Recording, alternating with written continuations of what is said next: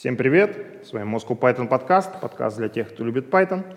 Сегодня мы немножко в необычной обстановке для тех, кто регулярно смотрит наши подкасты. Мы переехали из кухни Григория Петрова в уютный зал э, технопарка Сколково. Спасибо им большое за то, что предоставили нам это прекрасное помещение.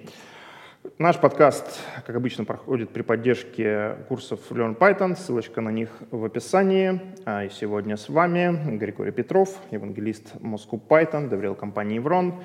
Меня зовут Валентин Домбровский, сооснователь Moscow Python и компании GeekFactor. И у нас в гостях Константин Волков, VP инжиниринг международной IT-компании, которая, кстати, ищет разработчиков, но об этом мы поговорим немножко позже. И сегодня мы хотим поговорить про такую вещь, как выгорание и токсичность в среде разработчиков, а, и особенно в контексте того, с чем сталкиваются разработчики, которые достигают уже определенных, так сказать, высот в своей профессии. А правда ли, что разработчик высокого уровня обречен на выгорание и обречен быть токсичным или сталкиваться с токсичностью в своей работе? Вот об этом всем мы сегодня и поговорим. Привет. Привет. Привет.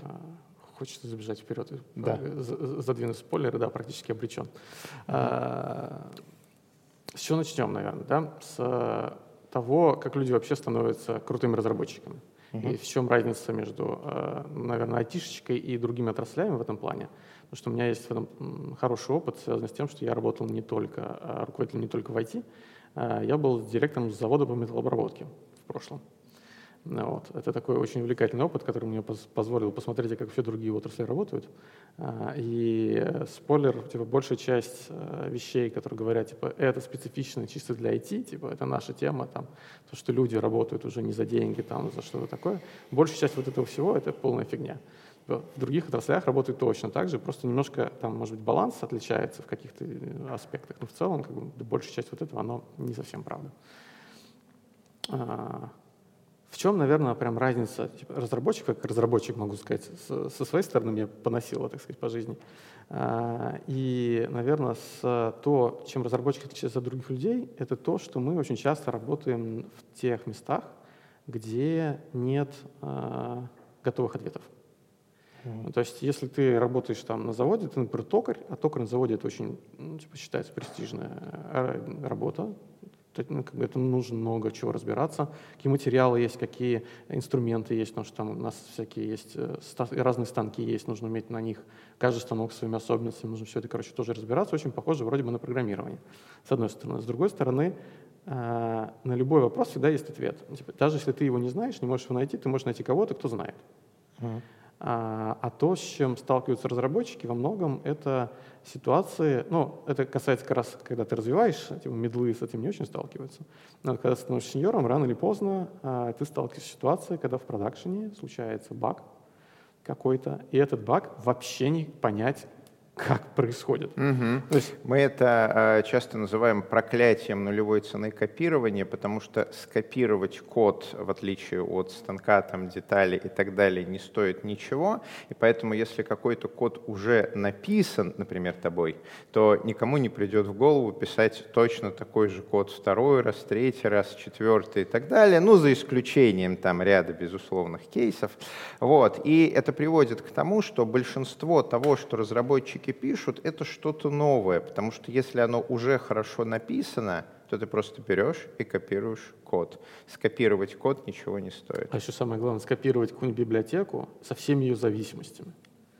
Ну, вот, и это прям вот, ну, в питоне еще не так страшно, тоже вот я недавно, я недавно столкнулся, типа, нужно было э, там геолокацию сделать и, ну, по IP определить регион. И тащится библиотека, с библиотекой целая, короче, фреймворк по геолокации, короче, с движком базы данных там для, для IP-шников, еще чем-то, и все это вытаскивается ради того, чтобы просто регион определить. А какая еще специфика, на твой взгляд? А, на самом деле больше сюда капает то, что мы работаем с очень сырыми технологиями. То есть, возвращая их там к токарю, да, типа, э, сам процесс восходит к гончарному делу, к изобретению гончарного круга. То есть и точат детали тысячи, типа, ну, прям токарное дело не тысячи лет, да, но как бы оно существует очень давно.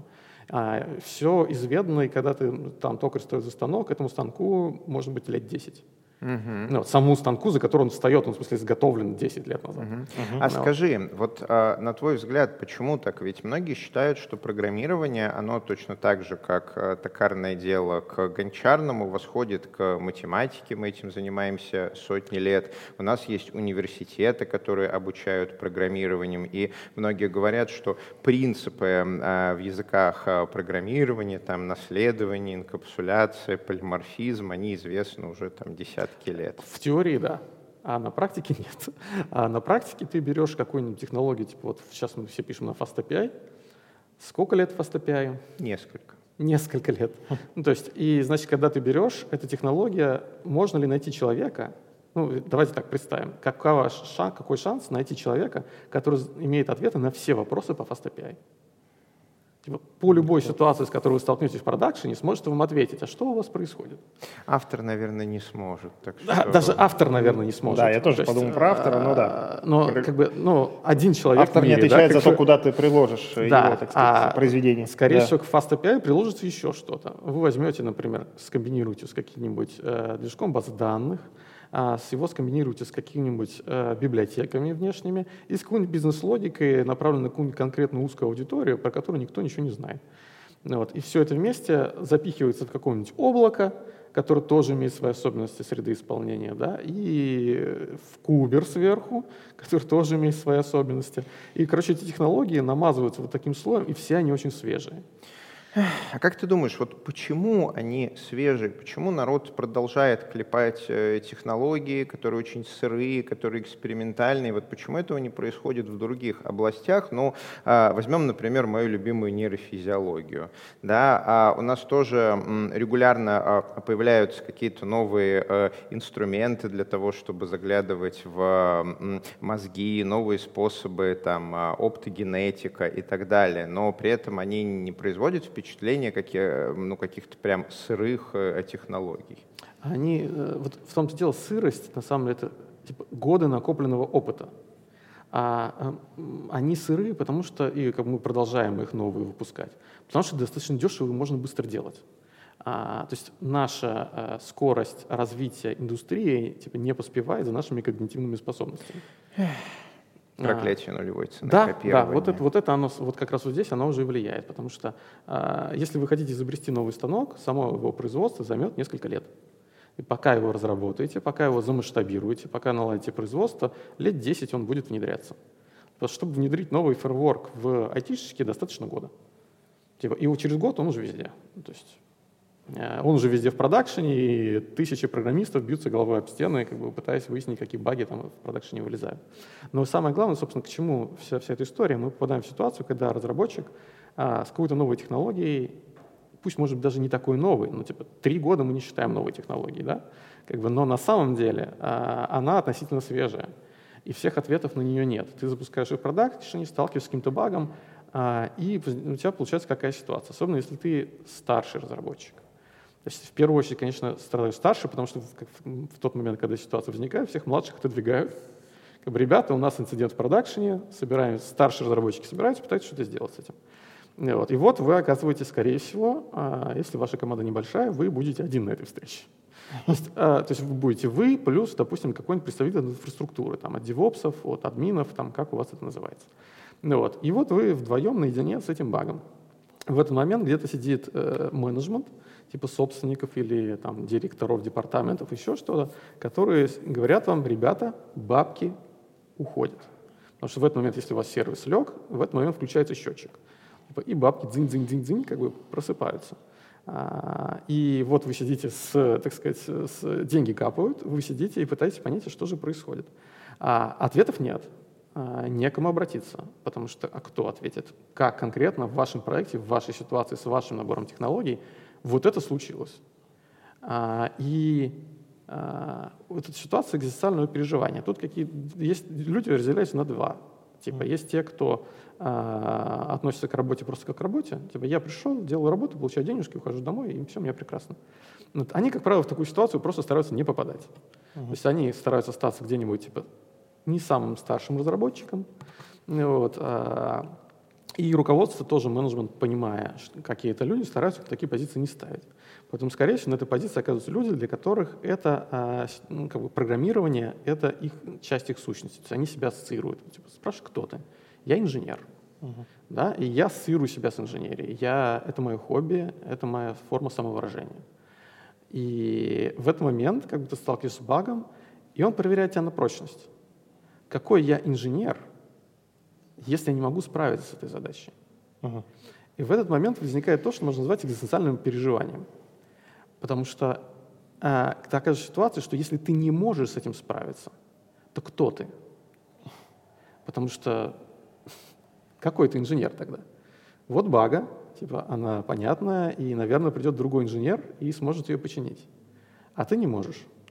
А, и в этот момент а, человек испытывает огромный стресс в плане того, а, как ты находишься, и вот это, наверное, является особенностью IT. Я тут хочу отметить э, вещь, которую наш общий знакомый э, Миша Корнеев, твой коллега по международному стартапу, э, говорил на наших, говорил на наших курсах э, студентам, которые приходили учить разработку, да, и у него там, выпускная лекция, он там дает какие-то советы на будущее, ну и показывает, собственно, знаменитое вот это вот я гений, там, типа, я тупой, да, я это вот ровно до этого гений, момента я происходит. тупой, я умру бомжом, да, как бы, и говоришь, что да, как бы, ну, опять же, Миша, конечно же, я бы сказал, супер сеньор разработчик, да, там опыт 20 лет плюс, вот, э, ну и говорит, да, типа, вот, знаете, дорогие мои, уже давший, Миша, привет, если ты нас смотришь, слушаешь, э, Миша, давший, так сказать, дорогу э, и профессию многим тоже с помощью наших курсов в том числе, говорит, знаете, да, как бы это нормально, как бы это вас будет сопровождать все время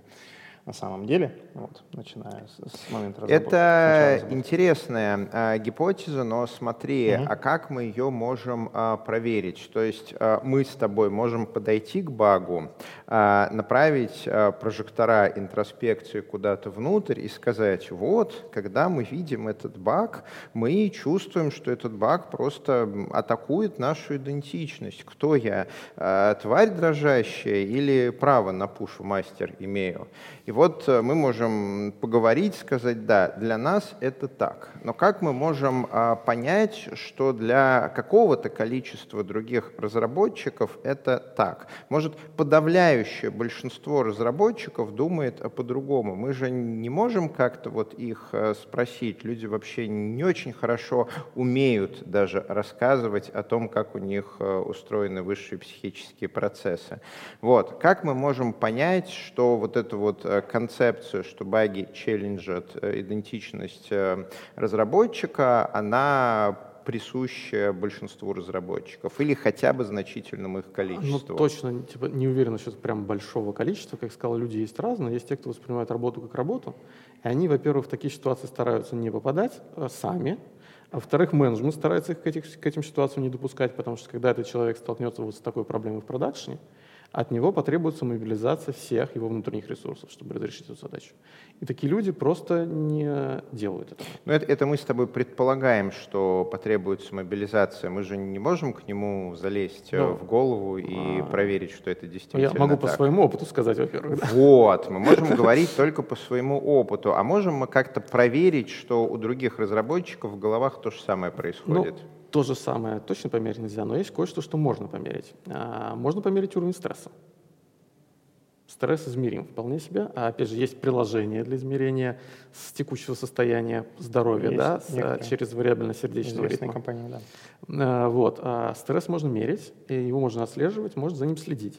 Есть более сложный, там, это если говорить о моментальном да, событии, а можно отслеживать долгосрочные истории, потому что это может быть затяжной стресс, а ее можно отслеживать через метрики DNPS. У меня прямо есть выступление, где я рассказываю, как работать с командами вот, вот в этом разрезе. А, я скажу так, для наших зрителей и слушателей, а на самом деле для меня, ну просто расшифруй DNPS. DNPS — это есть метрика лояльности, чаще всего используют для метрики лояльности клиентов, Net это, Promoter Score. Да, это вот вы можете Но видеть, плюс... типа, а, от 1 до 10 оцените, насколько да. вы довольны нашим Ну вот это я сервисом. знаю, это я могу нашим слушателям и зрителям пояснить, да, насколько вы готовы порекомендовать Net Promoter да. Score, то есть насколько вы готовы стать, так сказать, э, амбассадором, там, продвигателем нашего продукта. Да. А DNPS... Тот же вопрос задается просто не клиентам, а, а сотрудникам. Насколько вы готовы порекомендовать вашу компанию другим угу. сотрудникам, Ой. людям, чтобы работать угу. здесь. Ну, вот, от 1 до 10. Дальше, собственно, собирается метрика, и там есть механизмы обсчета, и есть разные механики, которые позволяют работать уже с этим метрикой по там, командам, по э, группам, там есть динамика развития команд, короче, там много можно всякого делать uh-huh. с этим делом. То есть это вполне себе, там теории есть всякие, типа модели так, модели. А, думаешь, вот этот стресс и атака багов на, атака инцидентов в продакшн на идентичность сеньорных разработчиков, думаешь, это приводит к выгоранию? А, не только. То есть на самом деле вот эта штука, а, она, а, во-первых, она приводит к выгоранию, если это затяжные истории. То есть если вы столкнулись с одним багом, там неделю с ним побились, победили, короче, и все хорошо, то ну, дальше вас отпускает, как бы вы наслаждаетесь жизнью и говорите, какой вы классный разработчик, выступаете на конференции, и все, у вас отлично. Ну, вот. Хуже, конечно, если вы не справились. Есть это может произойти травмирующая история, на самом деле, связанная с тем, что дальше мы останемся в прошлом. Человек может застрять в этой истории, и э, вообще карьера может не сложиться после этого. Ну, вот. Но на самом деле к выгоранию приводит не только это. А, в выгорании э, есть какая история? Значит, а, у каждого из нас есть потребности. А, это как раз то, о чем на Котфесте рассказывал. Значит, э, и потребностей там их много, и это не про деньги, это в основном про любовь, про э, потребность вообще в признании, потребность там, в уважении, там вот такие штуки, э, в заботе там, о себе, о других. То есть и там есть несколько разных моделей, там, как выделить, какие потребности там бывают. Но вот, не так принципиально, какую взять на самом деле для, для того, о чем я говорю. Ну, вот, но суть в том, что когда потребность оказывается задета, организм начинает генерировать энергию, mm-hmm. чтобы потребность закрыть. Э, восстановить баланс своей жизни, чтобы все было хорошо. Э, вот. А, и тут, возможно, два основных сценария. Что произойдет? Вы знаете, что делать, или вы не знаете, что делать. Бинарная история. А, и если вы знаете, что делать, у вас появляется мотивация, вдохновение типа, и все, что нужно, чтобы сделать. Вы идете и делаете. Э, вот. А, это успешный успех, да, то, что можно назвать в этих в курсах, когда показывают историю успешный успех. Вот это про вот это. Вот. А есть вторая история, когда вы не знаете. А, она гораздо сложнее. А, там есть много, несколько разных сценариев, что может происходить. А, и один из сценариев, например, ну, энергия, организм будет ее постоянно генерировать. И какие варианты? Вы будете ее не реализовывать, но через какой-то момент она будет выплескиваться, потому что uh-huh. нельзя ее бесконечно хранить. Uh-huh. Ну, вот. И что будет? Будет токсичность. Uh-huh. Вот она откуда вылезает, собственно. То есть э, выгорание становится э, потенциальной а, энергией для кинетической токсичность энергии. Токсичность является одним симптомом выгорания, одним из симптомов. Ну, я, Потому что да. помимо токсичности угу. есть еще другой способ. Э, называется смещенная активность. Когда вы начинаете делать, направлять энергию не на то, что нужно ну, для достижения, а на что-то другое. Вот как в, в известном фильме «Минобороны и пуговица». С Минобороны мы ничего не можем сделать, а пуговицу мы можем найти. Поэтому всю энергию, которая нужна для борьбы с Минобороны, мы направляем на поиск пуговицы. Вот. Э, вот это там классический пример смещенной активности, э, когда мы направляем энергию в другое русло. Но какой подвох-то? Так мы направляем в другое русло, а потребность так и не будет защищена, скорее это всего. Связано с прокрастинацией тоже, в том числе. Да, э, прокрастинация, это как раз вот этот механизм, вот это он есть. Прокрастинация так и работает. То есть из-за того, что это смещенная активность в другое русло, мы вместо того, чтобы делать то, что нужно, делаем что-то другое. Вот. Нужно готовиться к экзамену, мы за всех сил дома убираемся. Типа всю энергию на подготовку к экзамену направляем mm-hmm. сюда. Слушай, но а, есть а, много разных а, гипотез, а, теорий, которые модели, это объясняют, да, а, модели. Вот. А, гипотеза энергии, она забавна, но это может быть, знаешь, такая а, ложная аналогия. Как известно, ложная аналогия, она подобна котенку с дверцей она пытается объяснить, но вот э, это объяснение, оно протекает и в больших количествах э, а случаев не объясняет ничего. Вот чему подобен котенок с дверцей? Непонятно, чему подобен котенок с дверцей. И вот если мы говорим про энергию, то у нас возникают какие-то такие аналогии, знаешь, с трудопроводом, по которому течет вода, вот там есть кинетическая энергия там, у этой воды, подходит, да. да, напор и так далее, что вот если в трубопроводе что-то протекло, то вот напор воды и так далее.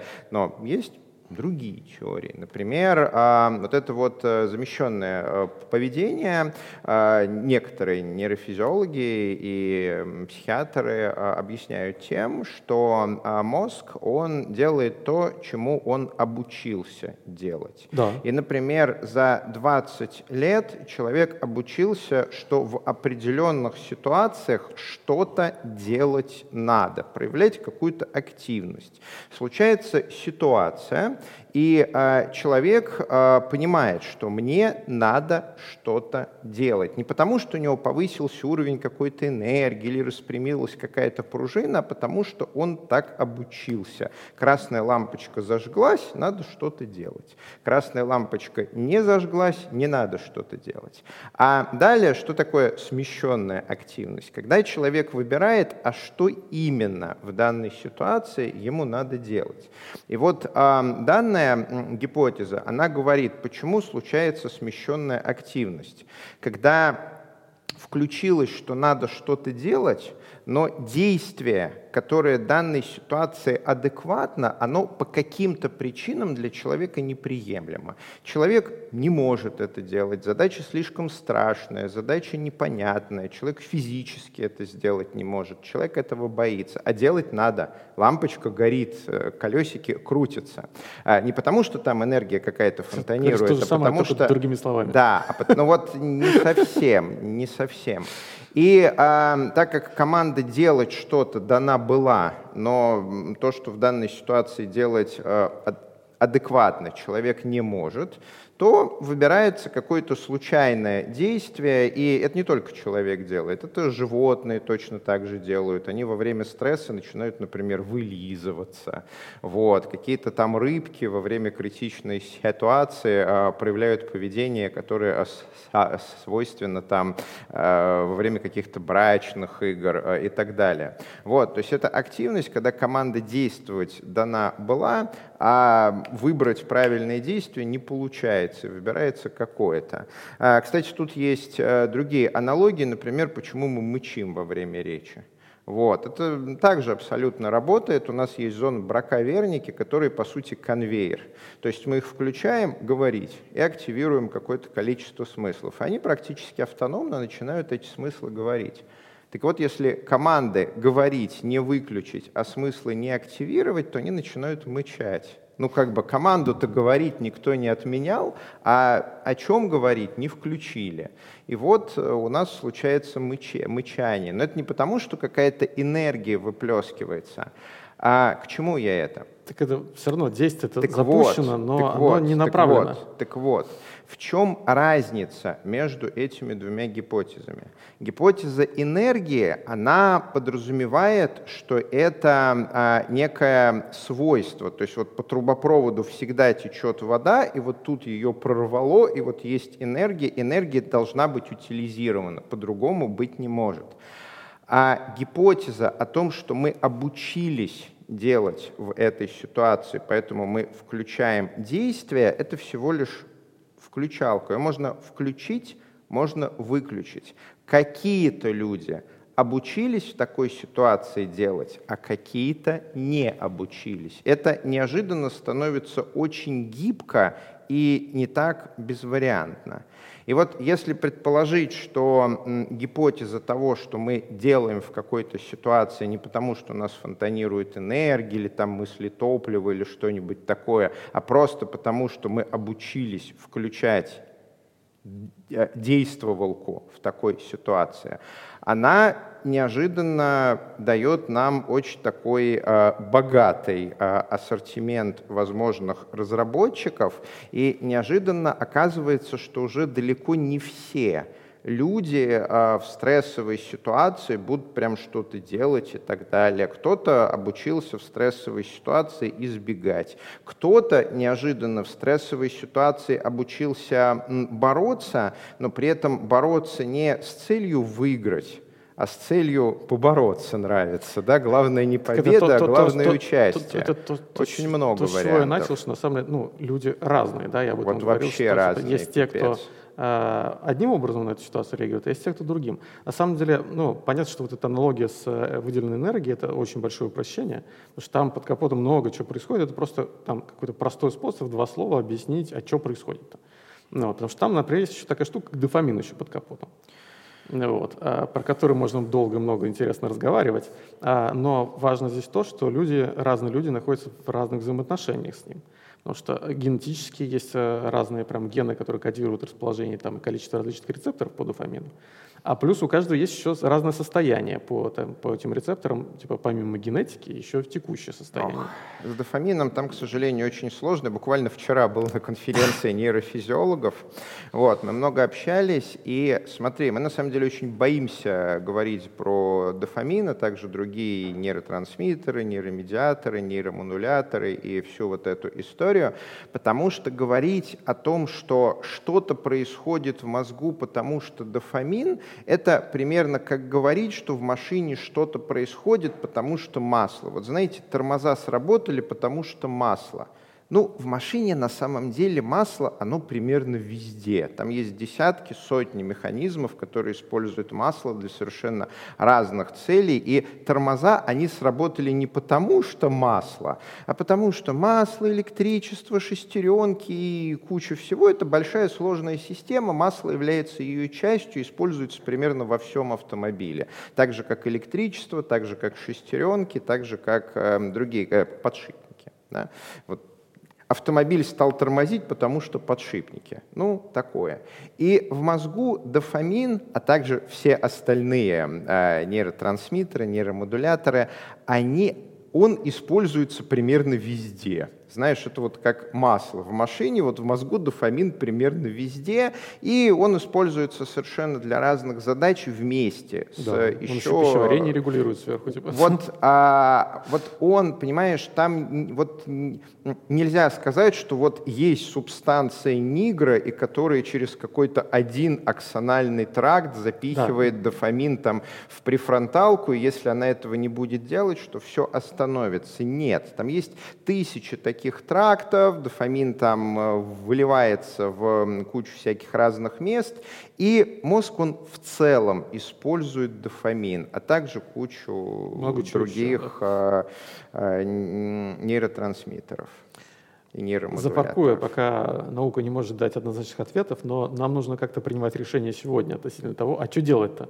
Ну, вот. А я вот использую вот такую модель. Там, на самом деле, есть много других моделей, которые там с разных сторон, то, что я рассказал, можно со стороны там, гормонов кто-то заходит, кто-то со стороны, а, там есть разные теории психологии с разными моделями там, а, о том, как это работает. Но вот я использую там аналогию, связанную больше там, с энергией.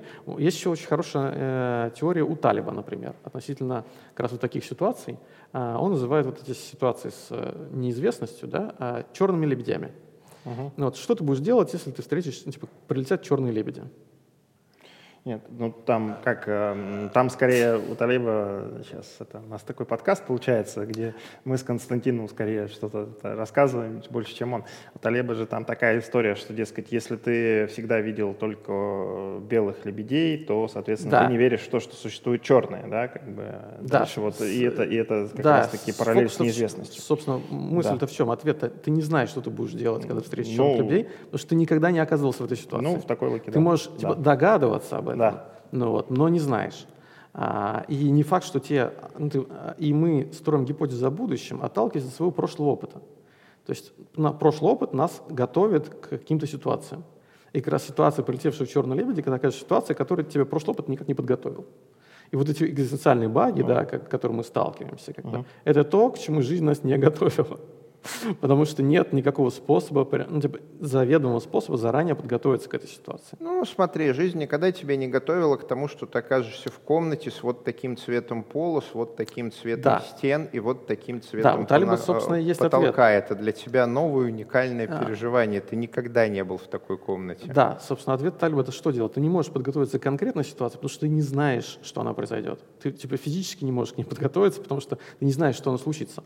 Но ты можешь готовиться к тому, как действовать в разных неожиданных ситуациях. Uh-huh. То есть и фокус в том, что подготовиться к вот этим багам в продакшене можно только одним способом.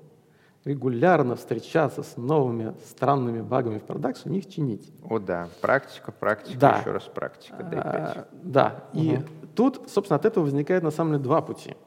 А, то есть так как единственный способ...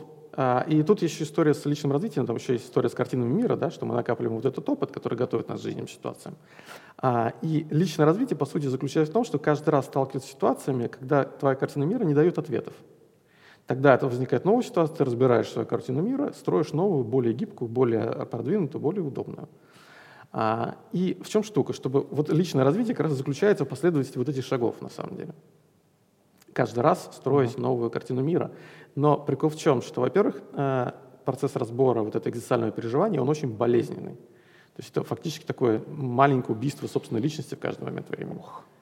И никто не хочет этого делать. Ну, так же, как сон — это маленькая смерть. Это Да, вот, да, видимо, вот видимо, как бы это Но литература. сон — это не, не так болезненно, как не так А, болезненно. Одна из гипотез специально для наших слушателей, что у нас нет возможности залезть в голову другим людям. Конечно. То есть даже если я положу человека в ФМРТ, сделаю ему трепанацию черепа, рядом будет стоять Алан Маск со своим этим э, перфоратором и помогать мне втыкать э, в человека электроды, я все равно не смогу определить, вот, а, насколько болезненно для человека перестраивание картины мира. И современная психиатрия, вот э, Женя Дзюковский, э, поправь меня, пожалуйста, в комментах, если я не прав, а, говорит о том, что для разных людей болезненность таких переживаний будет уникальная, и это будет зависеть от убеждений и от ценностей, которые а, копятся у человека с момента рождения.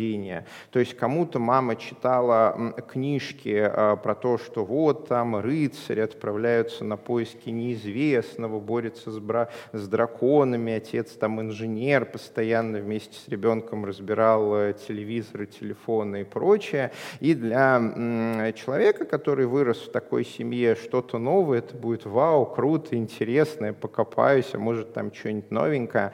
А у другого человека ему всегда говорили, что не высовывайся, не лезь, не трогай, работает, не мешай, э, Там соответственно... еще генетически есть предрасположенности. Ну, возможно, а, какие-то. И вот в зависимости от того, какой у людей а, сложился вот этот вот а, уникальный а, когнитом, как его называет Константин Анохин, а, человек будет совершенно по-разному реагировать в ситуации нового. Да. То есть для кого-то это будет болезненно, для кого-то это будет никак. Из серии «Что совое пень, что пнем об Не, ну, на самом деле, никак, то едино». картина а для кого-то, а для кого-то будет э, вообще э, интересно. Очень и очень интересно. Ну, во-первых, там все люди разные, да, еще ситуация уникальная, потому что для каждой картины мира персонального человека, да, одна ситуация вызовет там кардинальный просто взрыв того, что совсем голова взорвалась от этого. А кто-то, ну, да, конечно, тут нужно что-то поправить, как бы сейчас подправим, все нормально сложится, короче, с опытом. А при том эти люди могут оказаться в абсолютно идентичной ситуации. Давай по выгоранию поговорим. Про выгорание. Как ты его видишь? Что такое выгорание? Я знаю примерно десяток разных гипотез, и многие из них А, противоречат друг я, другу. я вот я чаще, про, про- чаще про дофамин рассказываю, но возвращаясь к, там, к, к истории с энергией, да, а, в этой картинке, да, а, что выгорание происходит от того, что организм постоянно генерирует тебе энергию, а, он начинает генерировать ее больше, чем ты можешь ее восполнять, а, и ты не закрываешь потребность, этот процесс растягивается во времени. И через какое-то время ресурс заканчивается. М.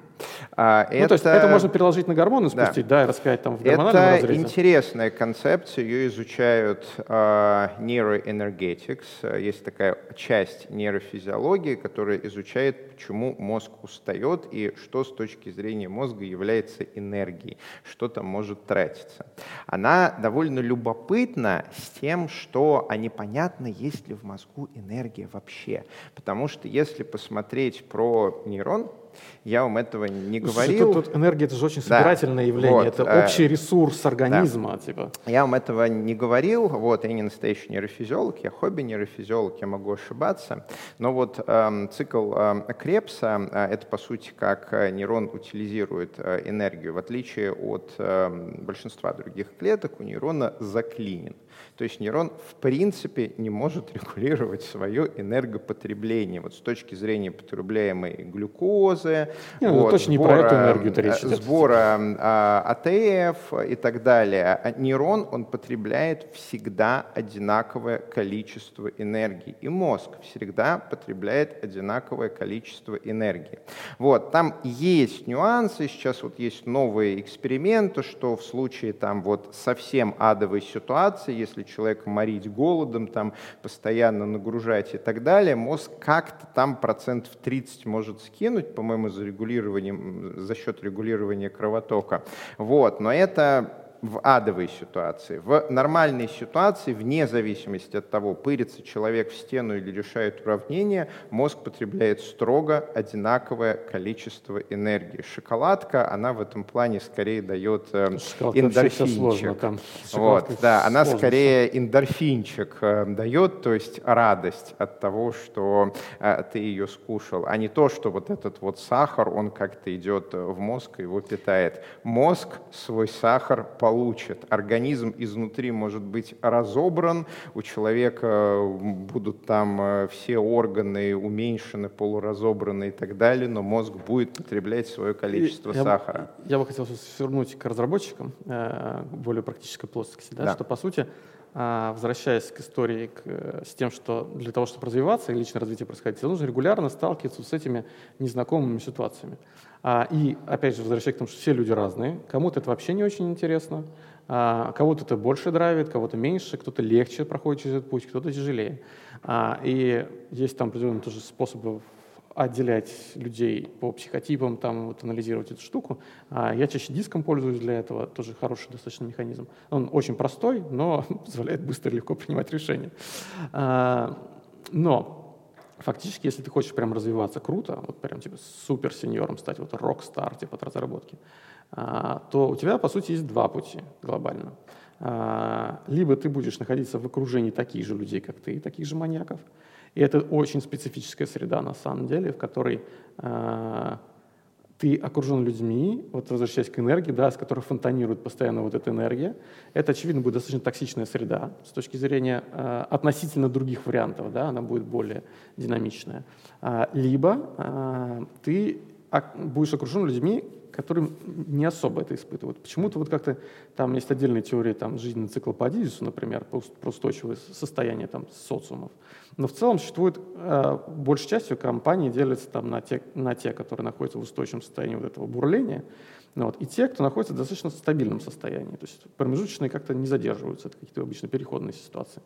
А, либо ты идешь в компанию, в которой достаточно стабильная история, то есть ты сталкиваешься с такими переживаниями, в то время как другие нет. То есть mm-hmm. это, как правило, какая-то история какого-то кризиса, который ты, тебя пригласили разрулить, например. У меня была такая история, я был разработчиком, меня пригласили в э, enterprise-компанию, много лет на рынке, достаточно устойчиво, все классно. Но вот один проект погорел, и он ключевой, и бизнес прям совсем ему плохо от этого делает. Ох, ну, да, вот. знакомая история. Вот, да, многим знакомо. Многим. Ну, вот, а, я почему рассказываю, потому что она достаточно типовая, и вот приблизительно так выглядят вот эти истории. Приглашают какого-то суперэксперта, который должен прийти. Или заказную разработку. Или заказную разработку. Прийти. Да, либо типа внешнюю команду целиком, которая это сделает. А, типа, такими командами я тоже руководил в аутсорсе. Да, а, это какая-то команда спецназа, да, которая приходит и делает красиво. Но важно, что она потом уходит, как правило. И это человек, да. который, если пригласили его в штат, его, с ним, как правило, тоже дальше не складывается. Потому угу. что после того, как кризис разрешен, во-первых, ему дальше нечего ловить, потому что черные лебеди закончились, как бы больше не прилетают. Ну, вот. А с другой стороны, эти люди, они достаточно э, токсичны в силу вот того, что они привыкли к вот этому ритму выражения энергии, который плещется в разные стороны. Ну, вот. И, а компании, в которых все красиво и хорошо, они вообще таких людей не очень любят. То есть они готовы с ними мириться, когда случился какой-то кризис, но как только кризис закончился, желание мириться резко пропадает, потому что смысла нет. А, и э, об этом можно, кстати, у Александра Зизы на Saint Team Lead Conf, по-моему, в 2019 году он рассказывал. Он рассказал как раз про профили токсичности. Uh-huh. И вот есть а, там профиль токсичности, называется «одинокий волк». Вот этот человек, который приходит и решает проблему и уходит, как правило. А, то есть он такой волк-одиночка, который никак типа, никуда не, не, не, приходит, не, не, не пришить его. Ну, вот, но возвращаясь там к тому, чем я занимаюсь, как раз как менеджер, да, не как разработчик уже, uh-huh. это то, что я ищу а, баланс того, а как сочетать а, вот это все в компании, так, чтобы, с одной стороны, не были люди, в которых есть энергия, которые готовы двигать компанию, готовы разрешать кризисы, которые готовы сталкивать вот с этим, с неизвестностью, да, с какими-то новыми тасками, новыми челленджами драйвить, с одной стороны. А с другой стороны, компания была достаточно устойчивой и комфортной. Потому что эти люди, они неудобные, они некомфортные. А, и как научить этих людей, как научиться, во-первых, как менеджеру с этими людьми работать, вот об этом я как раз на Катфесте рассказывал. А, а с другой стороны, как организовать работу в команде так, чтобы а, ну, типа, была, была эффективная работа. То есть эти люди, во-первых, чувствовали сами себя комфортно, uh-huh. а во-вторых, компания двигалась вперед. То есть тут нужно много разных инструментов, связанных с поддержанием ритма, с поддержанием э, работы с токсичностью как явлением, потому что нужно уметь определенным образом коммуницировать эти вещи. Ну, вот это работа с э, выгоранием в плане того, что вот через ENPS, вот, вот отслеживание ресурсных состояний команд, их стадий, короче, вот всякими такими штуками. Ну, вот.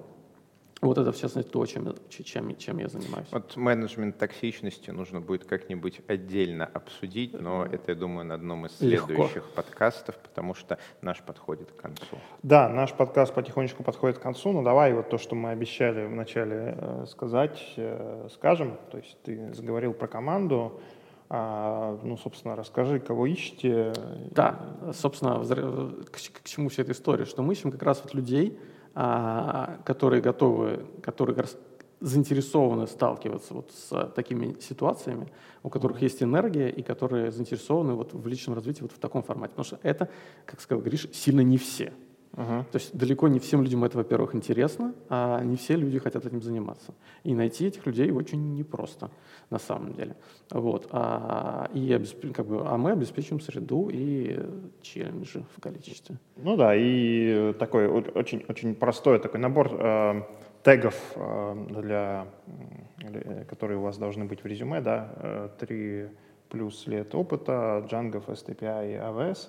Но это ну, в первую очередь, питон Django. Питон а. Дальше приходите, а дальше разберемся. Да. А дальше разберемся, да. Но это чисто техническое описание, да, ну то есть базовое, базовое требование, а дальше уже зависит от того, какой вы человек. Телеграм Константина мы оставим в описании, вы можете ему написать, он расскажет вам, том, что это за компания такая интересная. Да, публично просто говорить нельзя, но а, лично расскажу. Да, сами знаете, обстоятельства нынче такие нынче, сейчас, когда мы пишем этот подкаст, может быть, если вы будете его смотреть через пару лет, что-то изменится. Надеюсь, что в лучшую сторону.